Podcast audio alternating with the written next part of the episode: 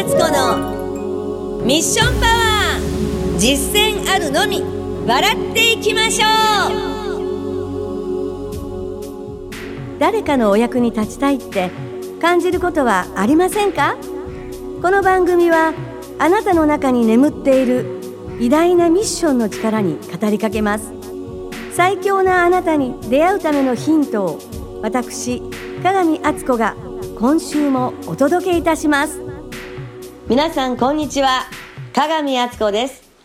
本日は食器を洗いながらふと思ったことがありましたのでお話をさせていただきますね。意味のある生き方についてお話をさせていただきます。例えばなんですけれども皆さん食器を洗ったご経験ってありますよね。多分あると思います。でね食器を洗うっていう作業の前に何かを食べてるとかね、例えば、あの、お料理を作った後とかね、まあいろんな意味があるんでしょうけれども、まあ今回はご飯を食べた後、食器を洗うということを想定してお話をさせていただきます。ご飯を食べた後に皆さんどうされますか？お茶碗とかお箸とかね、お皿とかコップとかいろいろ使いますよね。その時にお家でご飯を食べた場合は、しばらくそのまんまテーブルに置いておかれる方もいらっしゃると思います。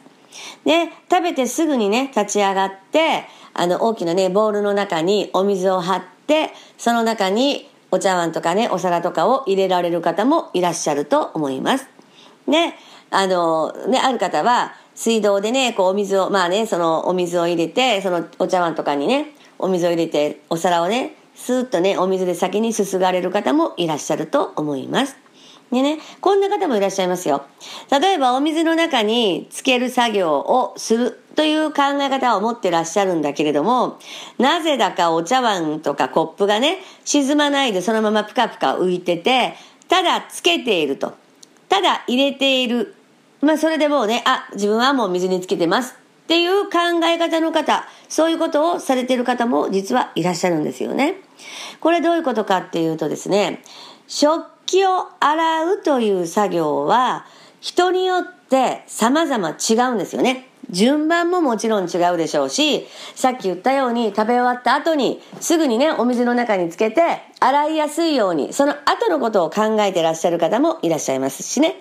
何も考えないで食べたままそのまま放置して、お水にもつけないでそのままね、ゴシゴシと洗っていらっしゃる方もいらっしゃると思います。で、さっき言ったように、もう一回言いますと、お水の中につけると自分ではやってるつもりなんだけども、結果、お水にね、お茶碗が使ってない状態、上にプカプカ浮いてるような状態で、何の意味もないようなことをされてる方もいらっしゃるんですね。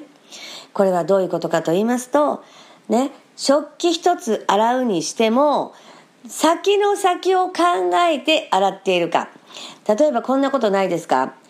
ね、自分は洗ったつもりなんだけども、乾かした後に見たら、なんか、ね、ご飯粒がなんとなくこぶりついてたとか、綺麗に汚れが取れてなかったとか、そういう経験が100%ないって方いらっしゃらないと思うんですよね。やっぱり若い頃から洗ってて、何回かね、洗ううちに洗い方も上手になってきたりとか、ね、コツが分かってきたりとか、いろんな切磋琢磨しながらね、それぞれがいろんな意味で食器を洗うということの動作を覚えていくと思うんですね。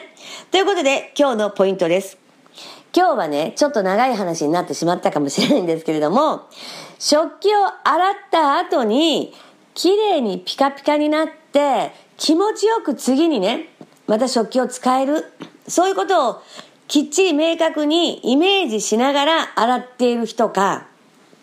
ただ洗えばいいんだと思って、形だけで洗って、はい、洗いましたよと。あ、洗った、洗った。これでいいだろ。で、すすいだ、すすいだと。本当にね、見てたらね、申し訳ないんだけどね、気になるような洗い方をされてる方も絶対いらっしゃると断言できるんですね。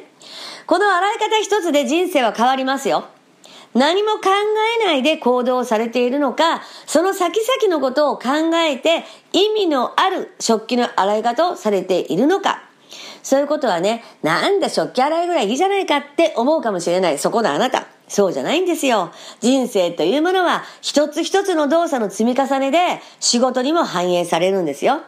だから、一つ一つ家の中の実践、いろんなことにね、気配りができたり、意味のある生き方をされている訓練をしていくと、この実践をしていくとね、仕事でも、ね、頭の回転も良くなるし、その先々のことをイメージできる、そういうことが可能になってくるんですよ。だから、これからはね、食器洗い一つにも意識をしながら意味があるんだということをね、少しちょっと感じていただければありがたいなそんな感じのお話を今日はさせていただきました。いかがでしたでしょうか？本日もありがとうございます。ではまた会いましょうね。いかがでしたか？あなたの心にミッションパワーチャージできましたか？少しでも心に響いたらぜひ行動に移し実践してあなたの人生にお役立てくださいね皆様本日もご拝聴いただき誠にありがとうございます。それではまたお会いしましょう。ごきげんよう。